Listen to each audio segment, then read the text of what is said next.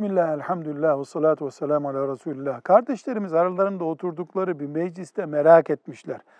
Bu nedir demişler. Hac gibi bir ibadet için Kur'a çekiliyor. İbadet için Kur'a çekilir mi diye düşünmüşler. Bunun İslami olmadığını, bir zulüm olduğunu e, ileri sürmüşler.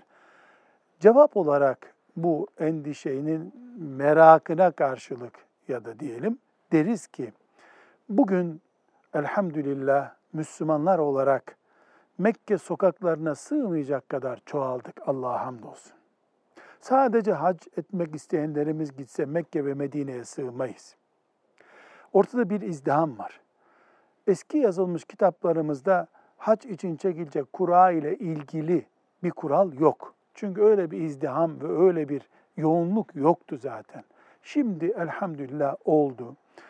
Yoğunluktan sorunlar, e, kazalar, ölümler oluyor. O zaman Kur'an, Kur'a çekilmesi hac için caiz değildir, bu haccı engellemektir diyemeyiz. Şu kadar ki Suudi Arabistan nüfusu da bu Kur'a'ya katılmalı yalnız. Onlar orada oldukları için istedikleri gibi hac yapıyor olurlarsa onlar tek başına Mekke izdihamını oluştururlar. Yani Suudi Arabistan'ın yirmi milyon nüfusu varsa onlardan da işte kaç kişi, mesela milyonda bin kişi gidiyorsa onlar da ona göre yirmi bin kişi hacca göndersinler.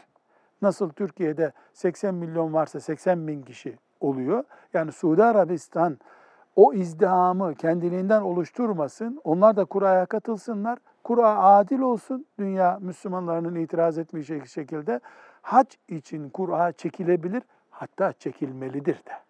Velhamdülillahi Rabbil Alemin.